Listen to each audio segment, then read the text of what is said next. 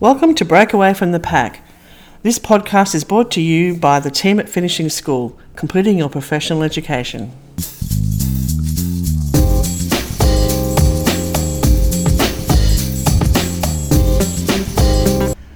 Hello, I'm Linda McGowan, and in this episode of Breakaway from the Pack, I'm talking with Patrick Wayne.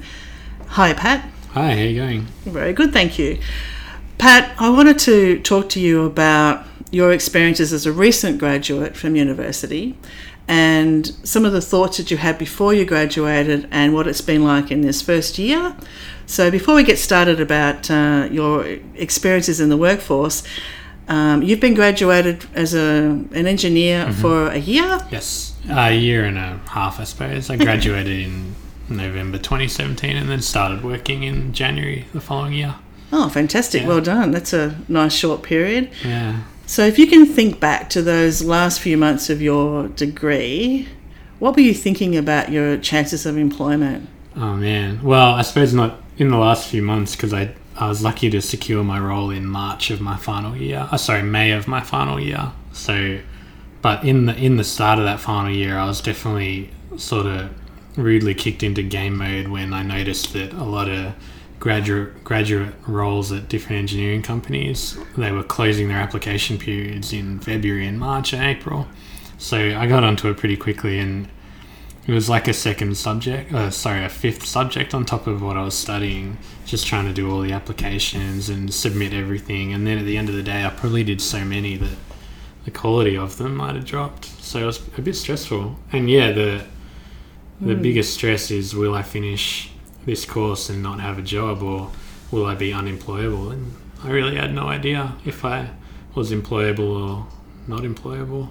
I think that's a really good phrase that you put in there about it being a fifth subject. I think that's a really good way of looking at it because you have to put that dedication in and that time because, as you said, already applications were closing and you were lucky to have that. I, I didn't have that opportunity when I did my degree back in those days um, because it just wasn't an, around then as, a, as something to be done. So that's a, a great way of looking at it. I love that, the fifth subject. Yeah, it really was, and it was it was super stressful. I think because I, I I put a lot of stresses on myself, and you know all these things go through your head. Like it's been you know I'm in my fourth year of this, or for me it was my sixth year since finishing high school, and well this whole time I've you know I've been at home with my parents. They've supported me the whole way through, and I've really had an easy ride, and I've done well, and I've worked so hard, and I felt like even though no one had explicitly said that they had any expectation of what I should be doing, I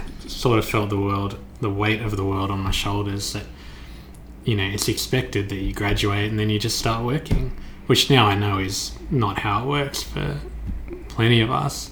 But yeah, that certainly added to it all. Did you find that some of the people that you did your degree with did they end up in jobs, or are they did they take a while longer to get their their first job? Yeah, well, I studied mechanical engineering, and um, we were told during our course at one point that 50% was the employment rate straight out of university for mechanical engineering graduates in Australia, um, which is pretty scary. At the same time, if you're on top of your stuff, it's not hard to look around the room and feel a bit arrogant and be like, well, I must be at least as good as half the people here. But then I'm sure 95% of us were actually thinking, oh my gosh, I'm in the bottom 50%, I'm never going to get employed. Because naturally we're hard on ourselves. Um, so yeah, it was pretty daunting. And to answer your question, I can't say exactly how many people got jobs straight out of uni. I, I know a handful of people who did, and then I know a much bigger handful who didn't and who graduated without a job offer or opportunity and then continued their their search after university. Um, since it's been a year and a half now, I'm confident that the majority of those people have roles in engineering or roles where they're using the skills they developed in university in a similar way. So it's worked out in the end, but in that final year, in terms of people having jobs, I think it was definitely that 50% figure was probably on point or maybe even a bit generous. Okay. Mm-hmm. And when you were looking at applying for jobs, How did you go about that? Did you get help? Did you just go to the course director? What was your process for Nah, so there was working no out applying? there was no um, like really tangible help from the university. It was more like you know start looking now. Um, we did have some like mini subjects which were about professional skills or employment skills, but um, they weren't that flash. And I don't think that's a reflection on my university or my course. I think that's just how it is across the board, based on speaking to people who have studied other places um, or other courses in other places. It just seems like it's not really on the minds of universities to give you hard professional skills that aren't discipline related. So I graduated with all these mechanical engineering skills, but I didn't have skills that would help me in the workplace, like how to conduct a meeting, how to, I don't know, how to write an email properly, you know, based on who the email is to, whether it's a client or someone in my team or some a director of the company, that kind of thing. So yeah, I suppose I wasn't well prepared in that sense, but the things that did prepare me were the work experience I did in university, which RMIT, I can mention, my, which Yeah. RMIT and I think a lot of other universities they do push hard, especially with their engineering grads or undergrads, to find work experience opportunities and to capitalize on Yeah. them because they recognize that there is a much bigger overlap between your work experience and what you'll end up doing if you don't stay in academia as mm-hmm. opposed to what we study. I think what we study is much more applicable to a career in academia. That's in engineering. Yeah. Yeah, well, in accounting it was a little bit different, but back in the day, um, I think RMIT were the first ones here to set up a kind of a gap year to give accounting graduates a, a taste of the real world and to help them focus on whether they wanted to complete their third and final year. Yeah. It was only three degrees, three years back then. So, Yeah. whereas the university I went to didn't have that, so I came out raw. Yeah. I had no idea. And uh, I remember my first interview very clearly and how awful it was. How was your first interview? How did you cope with that? How did you prepare for that? The fir- my first interview for a uh, a work experience position was very was when I was in my second year of university, and it was very impromptu, very informal, and I think I was just kind of they were checking that I ticked certain boxes in order to take part in their undergraduate program. So I suppose that was kind of easy for my first interview, and then I did. I went through a more comprehensive interview process for a um, undergraduate position I did for a year at a diesel engine company. Um, and I think that's because they had a more formal grad undergrad program, which they repeated every year, and that was terrifying. It was the first time that I was asked very, very general questions about what I wanted to do and why I wanted to work at this company. The answer to the question, why do you want to work for this company, was simply, I just want some kind of work experience because that's what I'm supposed to do. But I knew nothing about what they did. I knew, well, I didn't know a lot about what they did. I didn't know a lot about what their undergraduates did. Um, so it's a really tough question to answer. But they must have liked me because, you know, I ended up getting that role and then I spent a year working there. And that was probably the best preparation I had for interviews for when I graduated. So in my final year, I started doing these applications for graduate roles and um, going through interview processes. And I think if I hadn't done the the year of work experience in a engineering company in an office where I met clients and engineers from all sorts of disciplines, contractors, project managers, I think I would have been a lot less prepared for the interviews I did when I was in my final year. They were still terrifying though. Oh, I bet. When you first got your uh, first job then Mm-hmm. for that mechanical engineering firm, having then secured that job and been in there a short period of time, would you have recommended to somebody else, if you had a chance, how to do things differently, what to prepare for? Um, I suppose you can't. It's hard to say that you can be any level of prepared for the first day when you walk in and you get put at your desk, and then I suppose you take you know a day or a week or sometimes even a month to kind of be oriented about what's going on and where you fit in. I suppose the the thing that I do wish I had done, even though I like to believe that I live with no regrets, is um, to have a more proactive approach to having a mentor. So this is so in this um, undergrad one year work experience that I did, I had my direct manager who was um, a, one of the younger engineers and he'd been at the company for four years. Um, and he was a really fantastic mentor and guide, and he taught me a lot of really good things, technical things about how to do our jobs, but also general professional things and how to communicate, how to communicate on the phone to different people. Um, but I didn't drive that at all. And the other trap is that that was within my own team, um, and it was my own manager. And something I know now is that if you're seeking a professional mentor, not necessarily for your skills or for your specific role, just general professional stuff, I think the best thing to do is to go outside of your team, outside of your discipline, and even, for example, I'm at an engineering company, but we have, you know, finance and admin and accounting and whoever, and to actually even go as far away as to those teams. Um, I, I just think that would be the best approach to seeking a mentor. So, to answer your question, sorry to give you No, no, you're fine. No, it's, winding answers. Um, I wish I had known that I could have driven a relation, the formation of a relationship like that, a mentoring relationship.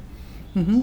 that's a really interesting point because it's something that in the accounting profession I know we have discussion groups and I'm a big supporter of those because it does increase your network.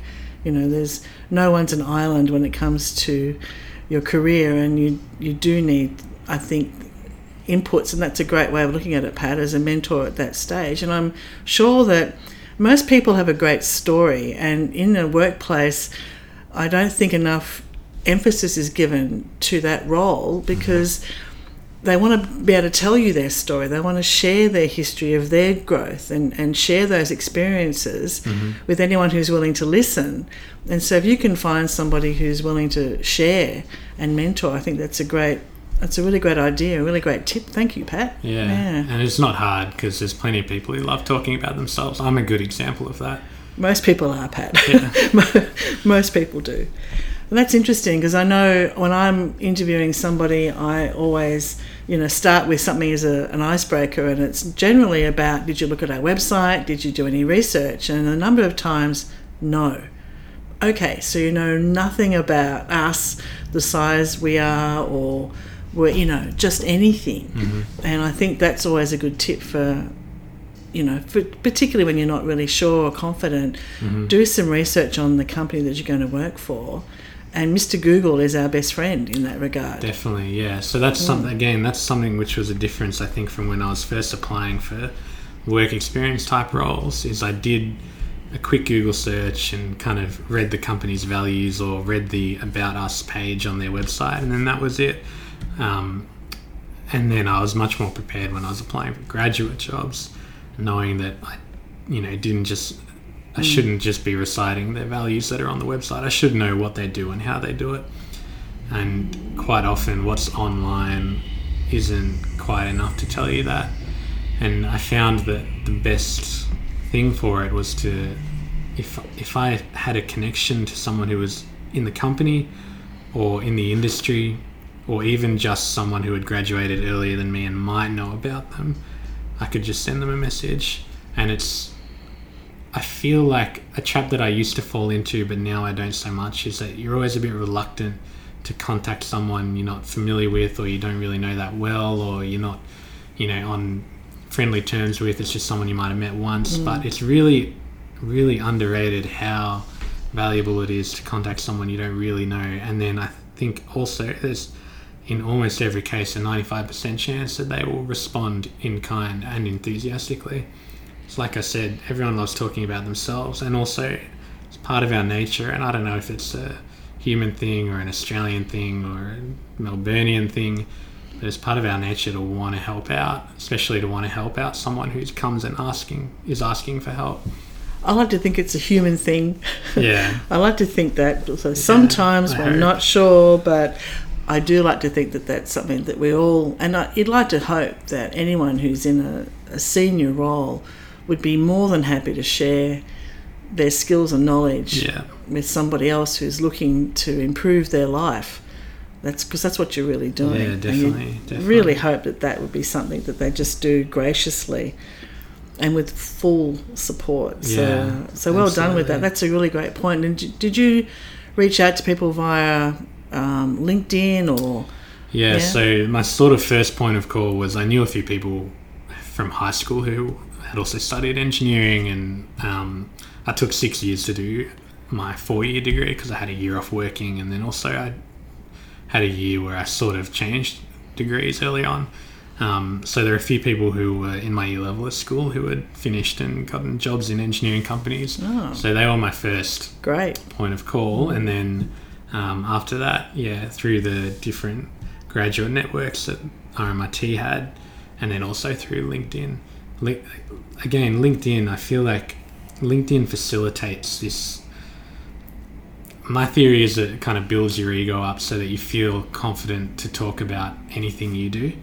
And contacting people through LinkedIn, just shooting them a message or um, you know, seeing what they do and then seeing what company they're at and then mm-hmm. even contacting the company, I find that everyone's eager to to respond and help out. And if they're not, they'll either not respond and you move on, or they'll respond and say, "Sorry, wrong person," or Yeah. "Sorry, I can't help you right now."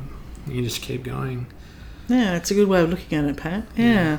It's certainly something that for recent graduates, I think the navigating through getting their first job and then, you know, what do they do after that? How do they get their first job? Mm-hmm. And then when they're in their first job, what's a good time to leave and maybe, you know, look at skills or um, maybe that's another time for another another podcast. But I think for a lot of people, the, that process of getting their first job is terrifying, and for a lot of people, they just don't have maybe a, a network. You know, imagine some people come from other countries to study here. It must be uh, a bit daunting for them without that background, like you've had high school. Yeah, definitely. And even, you know, I I did a lot of group interviews or um, like large group interviews or small group interviews. There are these things that some bigger companies do, assessment centers, where you kind of go and you're in a room with 50 other applicants and you go through activities and then you do a, like a phone networking type thing and then you do another activity and they are terrifying and everyone in the room is shitting themselves the whole time. And I just can't imagine the I mean I try to imagine the extra level of stress as if you were doing that in your second language or if you were doing it in a city that you went from or even if you were doing it the, the one thing I can relate to is is I'm hearing impaired so I live with a disability which makes these kind of things a little bit harder and there's a little bit of an extra level of stress or anxiety associated with that. So I feel like, in a sense, I can sort of relate, but at the same time, I was doing all these things in my first language. I just, and I found them difficult and terrifying. And I'd walk out of every assessment center and every interview thinking I, I completely blew it and I could have said everything 10 times better.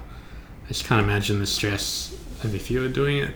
Yeah, Yeah. In, in a second language or anything like or that. Or culturally so different. It, it is frightening, and Yeah. uh, yeah, well, hopefully, you know, they can listen into this and get some tips on how to manage it better, and maybe re- learn how to reach out a bit as well. So, uh, which is a good thing. I, f- I feel like we're blessed to live in the day and age that we do, or that for, for me to be to be young and you know entering the professional world at the time that I do, because companies are a lot more aware of things they need to be sensitive of and challenges that people might be facing. I think as opposed to how it was twenty or thirty or forty years ago.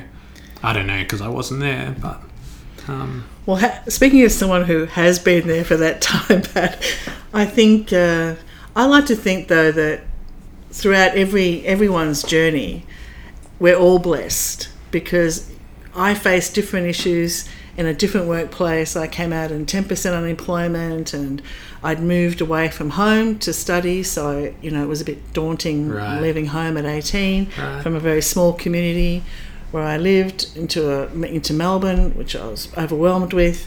And uh, I think everyone when they realise that the time that they're in, there are challenges because we look back at what our parents were like and mm-hmm. their workplace, mm-hmm. as you're doing, no doubt, to how your parents work, and mm-hmm.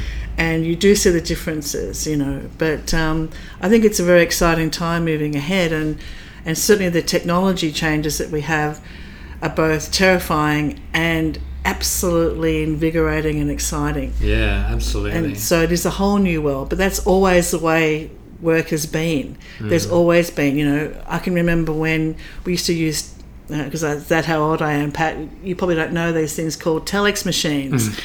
And then, you know, how exciting it was when my my first boss, it, wow, a fax came in and how critically exciting it was. This is urgent, it's a fax. Yeah, wow. No, it's just electronic mail, and now no one even has a fax machine anymore. yeah, I, I honestly wouldn't know how to use one. no, I know you wouldn't. Uh, we won't go there, Pat. so I think every generation looks back at how their parents have worked Mm-hmm. and thinks, "Oh my God, how did they do that?" And then you look forward with both trepidation and excitement. So yeah, definitely. The other the other big one that I f- failed to mention before is, and I think it's a really big thing in engineering because it's traditionally a male dominated industry. I don't know if it's the same for accounting, but totally being a Mm. woman was when I was young. Yeah, different being, now. Being a, a woman in engineering or a young woman who's going through the same kind of journey that I am, there's a whole other set of challenges, things to be anxious about, which again, we live in a time and age where things are changing for the better, but I think Sometimes they're slow, Pat. Yeah, Sometimes they're slow to be. Uh, we say the right things, but sometimes in practice we yeah, don't put it into I, place. I really truly believe that that women in my industry face a huge amount of challenges that I can't understand and probably won't ever fully understand. But then I'm at my company, and there are some female engineers there who have been in the industry for 20 or 30 years, and I cannot imagine what it could have been like when they were my age. yeah. You know, looking at the challenges that women my age face now in the professional world, and then in my head, I just think I have to times it by a thousand to understand what it could have been like back then. Interesting times. Yeah. Well, thank you very much for that, Pat, and uh, I appreciate your time today. So thank yeah, you. no worries. Thanks for having me in. You've been listening to Broke Away from the Pack. To be kept up to date about future episodes, please hit subscribe. And if you'd like us to cover off on any particular issue concerning you and your professional education, please let us know and we'll do our best to answer it. Thanks for listening.